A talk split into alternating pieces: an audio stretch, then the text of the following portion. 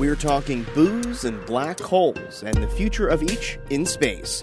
You're listening to Are We There Yet?, the radio show exploring space exploration.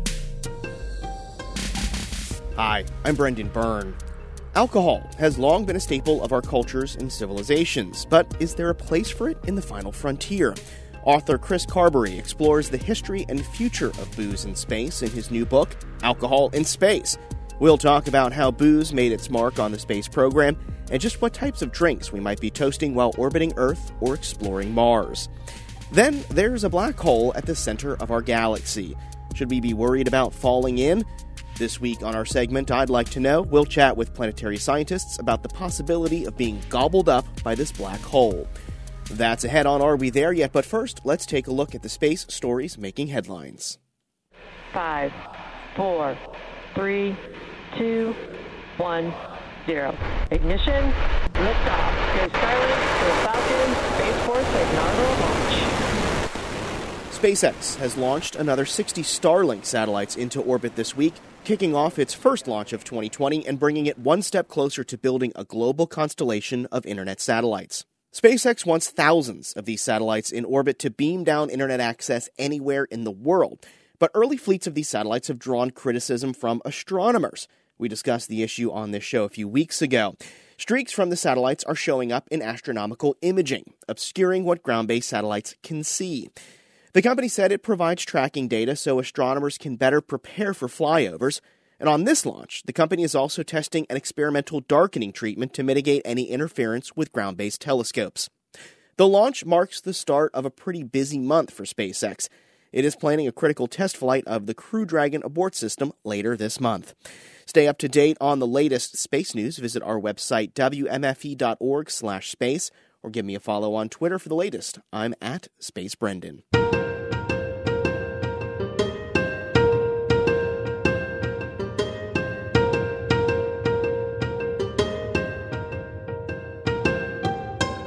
Alcohol in space. It's an interesting topic with a surprisingly storied history and a bright future. Chris Carberry is the CEO and co-founder of the nonprofit Explore Mars and author of a new book, Alcohol in Space, Past, Present, and Future. He joins us to discuss the topic of booze in space, and we begin the conversation talking about the history of drinking in human space exploration. Well, interestingly, alcohol has played a role in space exploration almost from the beginning. Not necessarily people drinking it, but from the earliest missions, they would often said even American astronauts in the early space missions often would be sent up as a gag. Mm-hmm. Perhaps one of the best known ones was an Apollo 8. 3 bottles of brandy were sent up during their It was a joke. They weren't really intended to drink them, but they packed them in their holiday meal. As you recall, it was pretty much 51 years ago, almost exactly now. And so, and actually after that, many years later, Jim Lovell was able to sell his bottle of brandy that had circled the moon for about $17,900. But a few months later, some alcohol actually was consumed. Shortly after Apollo 11 landed on the lunar surface, Buzz Aldrin had arranged to do a communion prayer, including drinking wine. He arranged with Webster Presbyterian Church in Houston to bring up a goblet and some communion wine. So after the radio was off, NASA did not want him to do this publicly. He poured the wine into the goblet, where it slowly went down the goblet into 1/6 gravity. And he, said a few prayers and consumed the wine on the surface of the moon. Interestingly, I think Buzz is probably the only person in human history to have had consumed an alcoholic beverage on another planetary body. It may have happened, but I haven't heard of any other stories, at least on the moon. Nobody's fessing up to it, huh? Actually, topic with NASA. Mm-hmm. Officially, alcohol is prohibited up in space, and that's the case with all space agencies, but as you probably read in the book, it has happened quite a bit. Not to excess, it always actually didn't run into any occurrences that at least anybody told me that anybody became inebriated, but particularly on the Mir space station, but also on ISS. alcohols come up, particularly it's not vodka, it's not other beverages, it's cognac. Cognac became the drink of choice in space, and it's brought out for special occasions. If there's a new crew, they come together and have a little shot as they, you know, squirt it out into the air. It floats around like you see images of water, little orbs, but this is little orbs of cognac.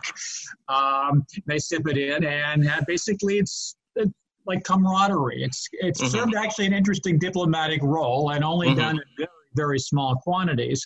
So there's an interesting history that's been continues to go on.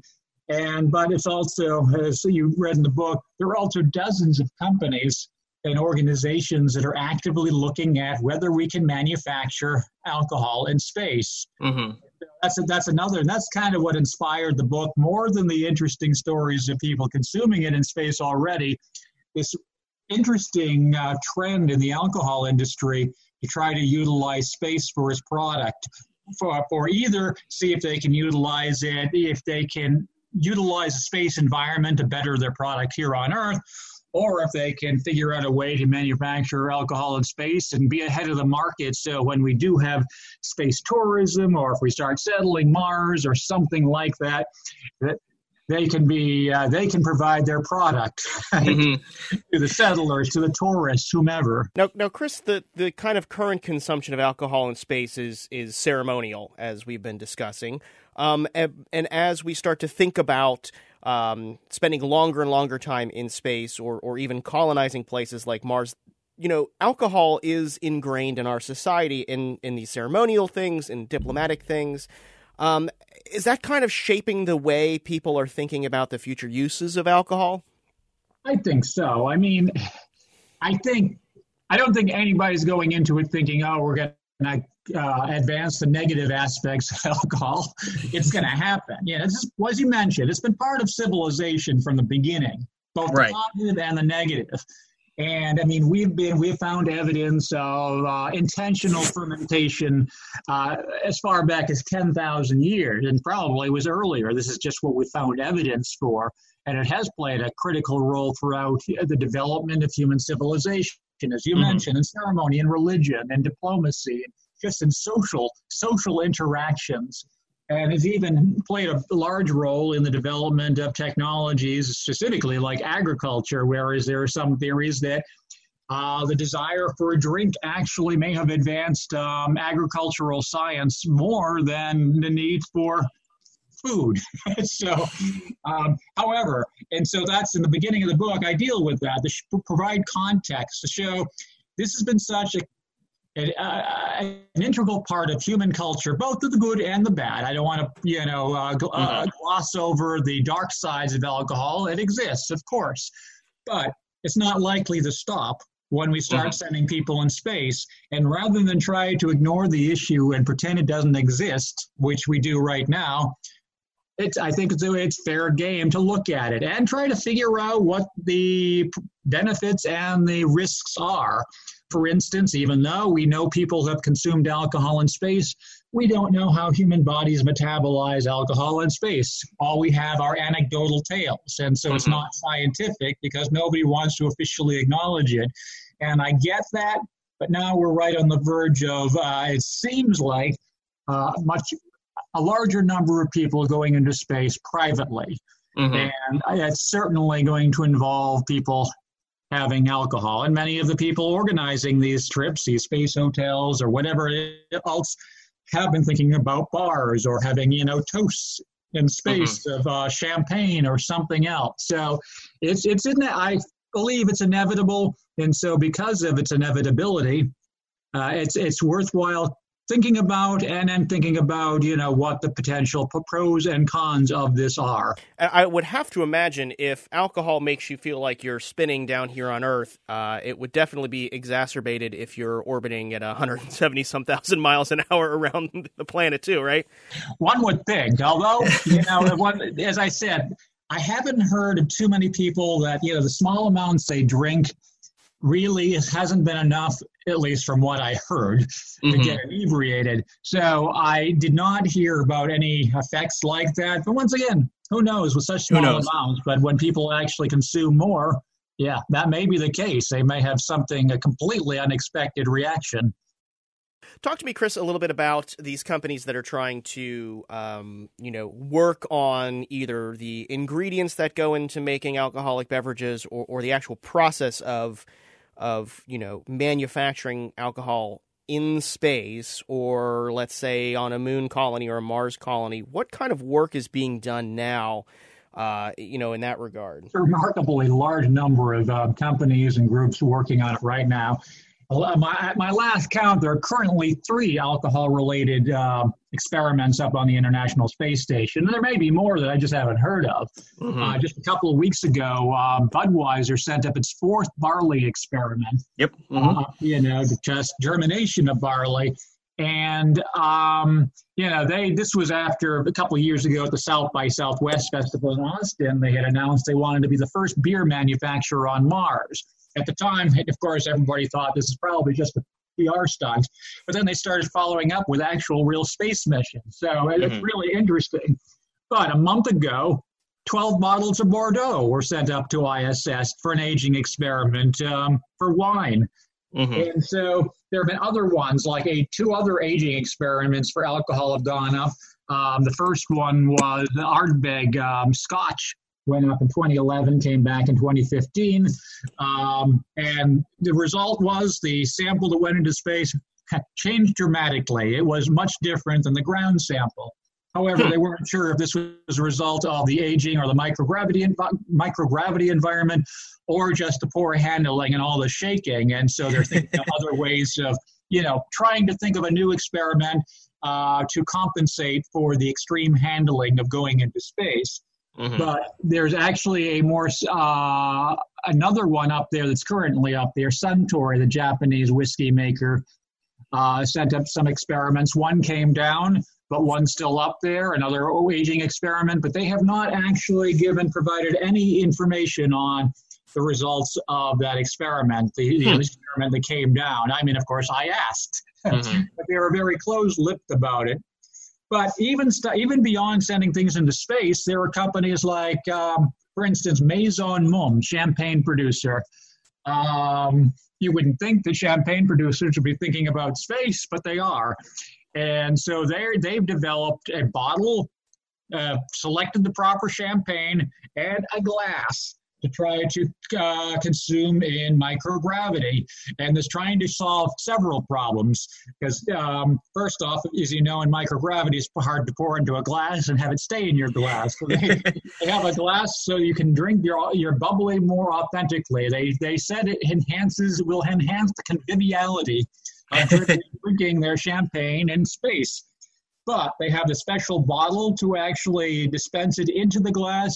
But another issue has been, and this is where another company, Vostok Beer in Australia, we're also looking at the issue. There's a large issue regarding carbonated beverages in space. Mm-hmm. And so, in 1G on the surface of Earth, as you know, the gas goes up. It disperses into the atmosphere. It doesn't do that in space. It goes to the center and actually starts to expand and does that in your stomach. And so when astronauts have consumed carbonated beverages, they've reported stomach cramps and wet burps. So once again, not a pleasant experience, and not what you want to associate with your beverage. No. So that's what these companies are working on, trying to figure out if they can not only dispense their beverage, but also create a beverage that's a particularly carbonated one that can be consumed pleasurably in space. Mm-hmm. But at the same time, these companies are investing in technologies that go well beyond utilization or consumption of alcohol, because they are looking at things very specific that are useful well beyond that, for consuming beverages of any kind, or companies like Budweiser. Yeah, they're looking at whether they can grow barley in space and germinate, or actually produce beer in space. But they're also directly investing in space agriculture, which is a critical technology capability if we want to create sustainability in space. So I think this is a wonderful thing. Even if you're not a big fan of alcohol, Mm-hmm. We have companies like this that are spending money and trying to figure out these problems that go well beyond their product. Yeah, I mean, like with the Budweiser experiment, barley can be, you know, used for food, right? And if they can figure out a way to grow barley in microgravity, it's more than just making beer, right? It goes into bread, it goes into sustenance, that kind of thing, right? Absolutely. Now, Chris, I was thinking about the book the other day because I myself am a home brewer, and I was brewing a batch of beer in my backyard, and I realized just how much stuff goes into it. So I'm making a small batch of beer. I'm using almost 8 gallons of water, nearly 12 pounds of grain, just to get 4 gallons of beer that will last me just a few weeks. How would a Martian pull off something like this? And is there a practical application for alcohol when you're using so much of what you have around you? Well, it's not very efficient. I agree with you there. And there are practical applications for the creation of alcohol beyond drinking it, of course. But this is actually, and I mentioned this in the book, actually there's a quote, Andy Weir wrote the foreword for the book, but I also interviewed him during the book, for the book itself. And he mentioned, you know, when we're talking about whether Mark Watney had used his potatoes to create vodka, you know, he said this would be the most inefficient use of, you know, the foodstuffs. He does believe that it will happen, but it's generally, you know, if we're going to produce any at least sizable amounts of alcohol, we're going to need to figure out efficiently how to grow crops like we do here on Earth. Maybe not quite as much as here, but nonetheless, we have to figure out how to produce enough to maintain the needs for the crew or the settlers, whomever, so there's enough surplus where you can justify making alcohol. Now, you know that people are going to take some part of their supplies anyway and try to make some, but that's going to be a small amount. And that happens. People do that in, you know, remote areas when they're, you know, getting bored or they're in isolation. I know they tried making alcohol in the original Biosphere 2 crew. I believe they made banana wine in Biosphere 2. So, but once again, a small quantity for a one-time little celebration. I don't think it tasted particularly good, but at the time, it didn't really matter. Now, Chris Carberry, you know, if you and I ever get the chance to, you know, be journalists in space, what's your drink of choice? What are we toasting? Oh, well, it depends on my mood. It would be one of two drinks. I would either be a big red wine. Okay. Or scotch. And actually, this is kind of funny. One of the origins of the book was because my favorite scotch brand had sent a product into space, and I didn't know that before they became my favorite scotch, Ardbeg. I'm big into smoky whiskeys, so Ardbeg had become my favorite whiskey, and then I happened to look at their Facebook page one night, and it was covered with space pictures, and I started investigating and found out they'd done a space mission, which was kind of coincidental. And so it would be one or the other, and depending on my mood. Well, Chris, I look forward to sharing a pint or a nice glass of scotch with you, either here on Earth or up there in space one day. We've been speaking with Chris Carberry. He's the author of Alcohol in Space. The book is available now. Chris, thanks for speaking with us. Well, thanks for having me on. Still to come, are we at risk of being swallowed by the black hole in the center of our galaxy? Are We There Yet is back in a minute, I hope.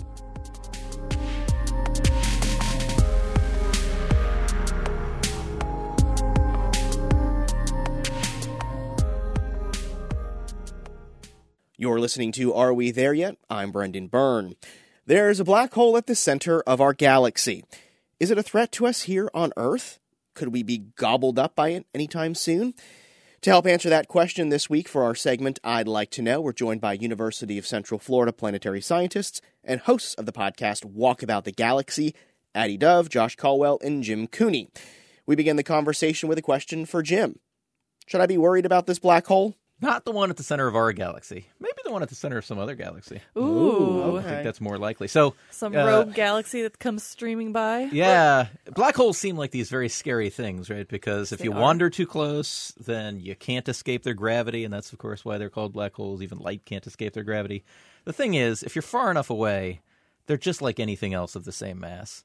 So if you took the sun, for example, and replaced it with a black hole of exactly the same mass. Burr. Yeah, bad news for us. We're all going to die, but because of the lack of light, right? It's just going to be like nighttime permanently.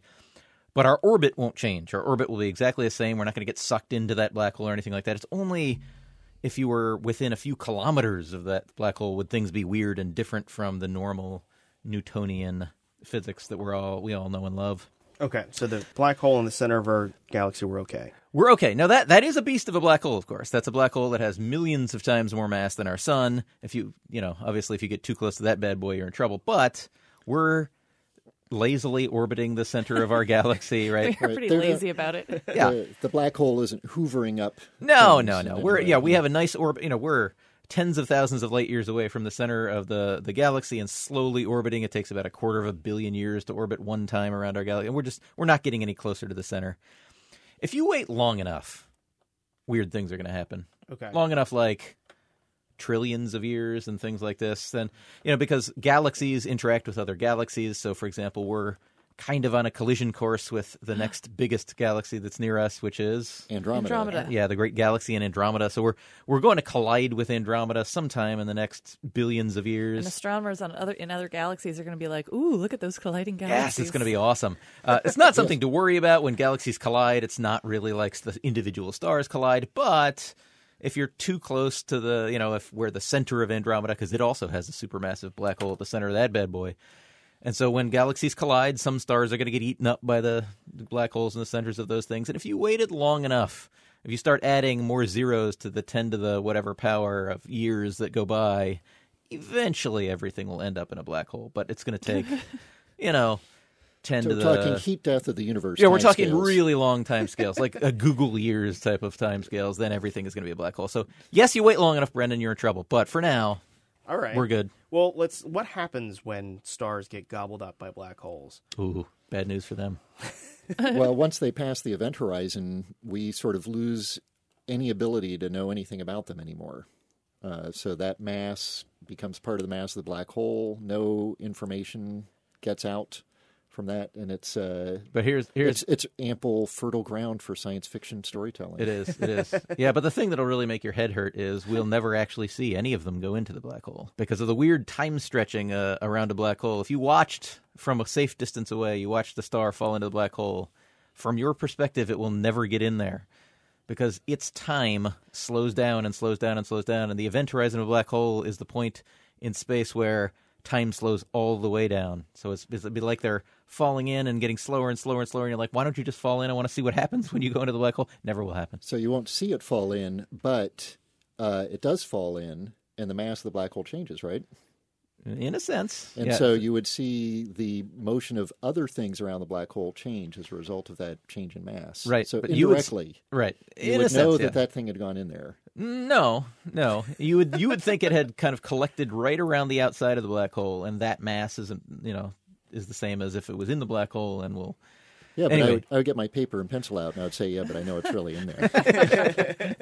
Not from our perspective. That's the fun thing. Do you make this argument when you're, like, shooting hoops also, Josh? You're like, it's basically in there. 2 points. I can prove to you that basketball actually did go in the basket. This brings up another question that I have is, how do you observe these things? How do we see black holes? Yeah, black holes are really – I mean, obviously we don't see light directly from the black hole, but we do see things. So, for example, the black hole in the center of our galaxy, Sagittarius A star is what we call that thing, things do fall into that, essentially fall into that all the time. And when they do, they end up in this accretion disk around it. So they spiral into it, and as they're spiraling into it, they're moving faster and faster and faster, and so they get hotter and hotter and hotter. And so we do see the radiation from things as they're falling in, not from the black hole itself, but we can see the effect that the black hole is having on its surroundings. So it's tearing things apart, heating them up, and we see that light. And so we see these like X-ray flares and stuff coming from the center of the galaxy that are evidence that stuff is spiraling into the black hole. So we know things are dying even though we don't actually see them fall in. Very strong gravitational field leads to very strong accelerations, which leads to very, very large energetic outbursts of radiation. And when that's concentrated in very small space, there's only one alternative, which is that it's a black hole producing it. And then, of course, we have seen it. One, yeah, so far. Yeah, maybe two, but they haven't published the data for the second one yet. Right. This is the Event Horizon Telescope. Yeah. Right. So, yeah, we actually have seen this kind of directly this accretion disk of stuff around the black hole and the shadow of the actual black hole itself for that one in the center of... It's a supermassive, nearby supermassive black hole. It's much... I think larger than the one in our own galaxy, right. Mm-hmm. But further away. And the other one that Addie was referring to is, in fact... the one in the center of our galaxy. Yes. They maybe have imaged, or they were talking about imaging at least. Yes, it's technically more difficult, but that should be out in the next year or so, I think, an image of that. Mm-hmm. That's fascinating. It's going to be awesome. That'd be really cool to see that. Now, so the black hole in the center of the galaxy, you assure me, is not going to kill us. You're okay, Brendan. You're okay. Jim, what other black holes do we have to worry about, if any? Well, there are certainly black holes a lot closer to us than the one at the center of the galaxy. That's the one that scares everybody, excuse me, because it's called a supermassive black hole. Right, that's a really terrifying name. It's a terrifying thing, of course. But there are plenty of... nearby supermassive black holes, what really terrifies me. Right. There are plenty of other galaxies, or plenty of other black holes, of course, much nearby us that are... you know, the husks of dead large stars. I actually couldn't tell you what the closest one to us is off the top of my head. Well, we probably don't know because they're hard to see. If right, the closest one that we've discovered, I don't know. There could be one right outside the solar system. Thanks, Addie. You're welcome. There are some suggestions, not terribly serious, but some suggestions that like the Planet Nine thing that we see some slightly weird orbital things and stuff that's very, very outer part of solar system could be a very low mass black hole that's out there. Oh, I don't think that's terribly likely, but hey, possibility. What's the lowest mass that we can get? Black holes have no lower limit on their mass. They can be as small as they want, although we can't imagine easy ways to make black holes that are smaller than about 3 times the mass of the sun. You can't. I can't. Maybe you can. Well, you got a Nobel Prize coming your way. Yes. I'm going to cut this short before you terrify me even further. We've been speaking with Jim Cooney, Josh Caldwell, and Addie Dove. They're planetary scientists at the University of Central Florida and host the podcast Walk About the Galaxy. Thank you all. Thank you. Thanks. Find their podcast, Walk About the Galaxy, wherever you get this show, or visit walkaboutthegalaxy.com. If you've got a question for our segment I'd like to know, send it in. Shoot me an email at arewethereyet@wmfe.org or find us on social media. Drop your questions there. Find us on Facebook and Twitter. Just search for Are We There Yet Podcast. Are We There Yet is a production of WMFE and WMFV. Editorial guidance this week from Matthew Petty. Our director of content is Steve Yasko. You can find more space news online at wmfe.org/space. And never miss a show and get bonus content and interviews delivered straight to your phone or smart speaker. Just subscribe to Are We There Yet Podcast on iTunes, NPR One, Spotify, or wherever you get your podcasts. And hey, while you're there, give us a rating. It helps more people discover the show. Support for Are We There Yet comes from our listeners. Until next week, I'm Brendan Byrne. Thanks for listening.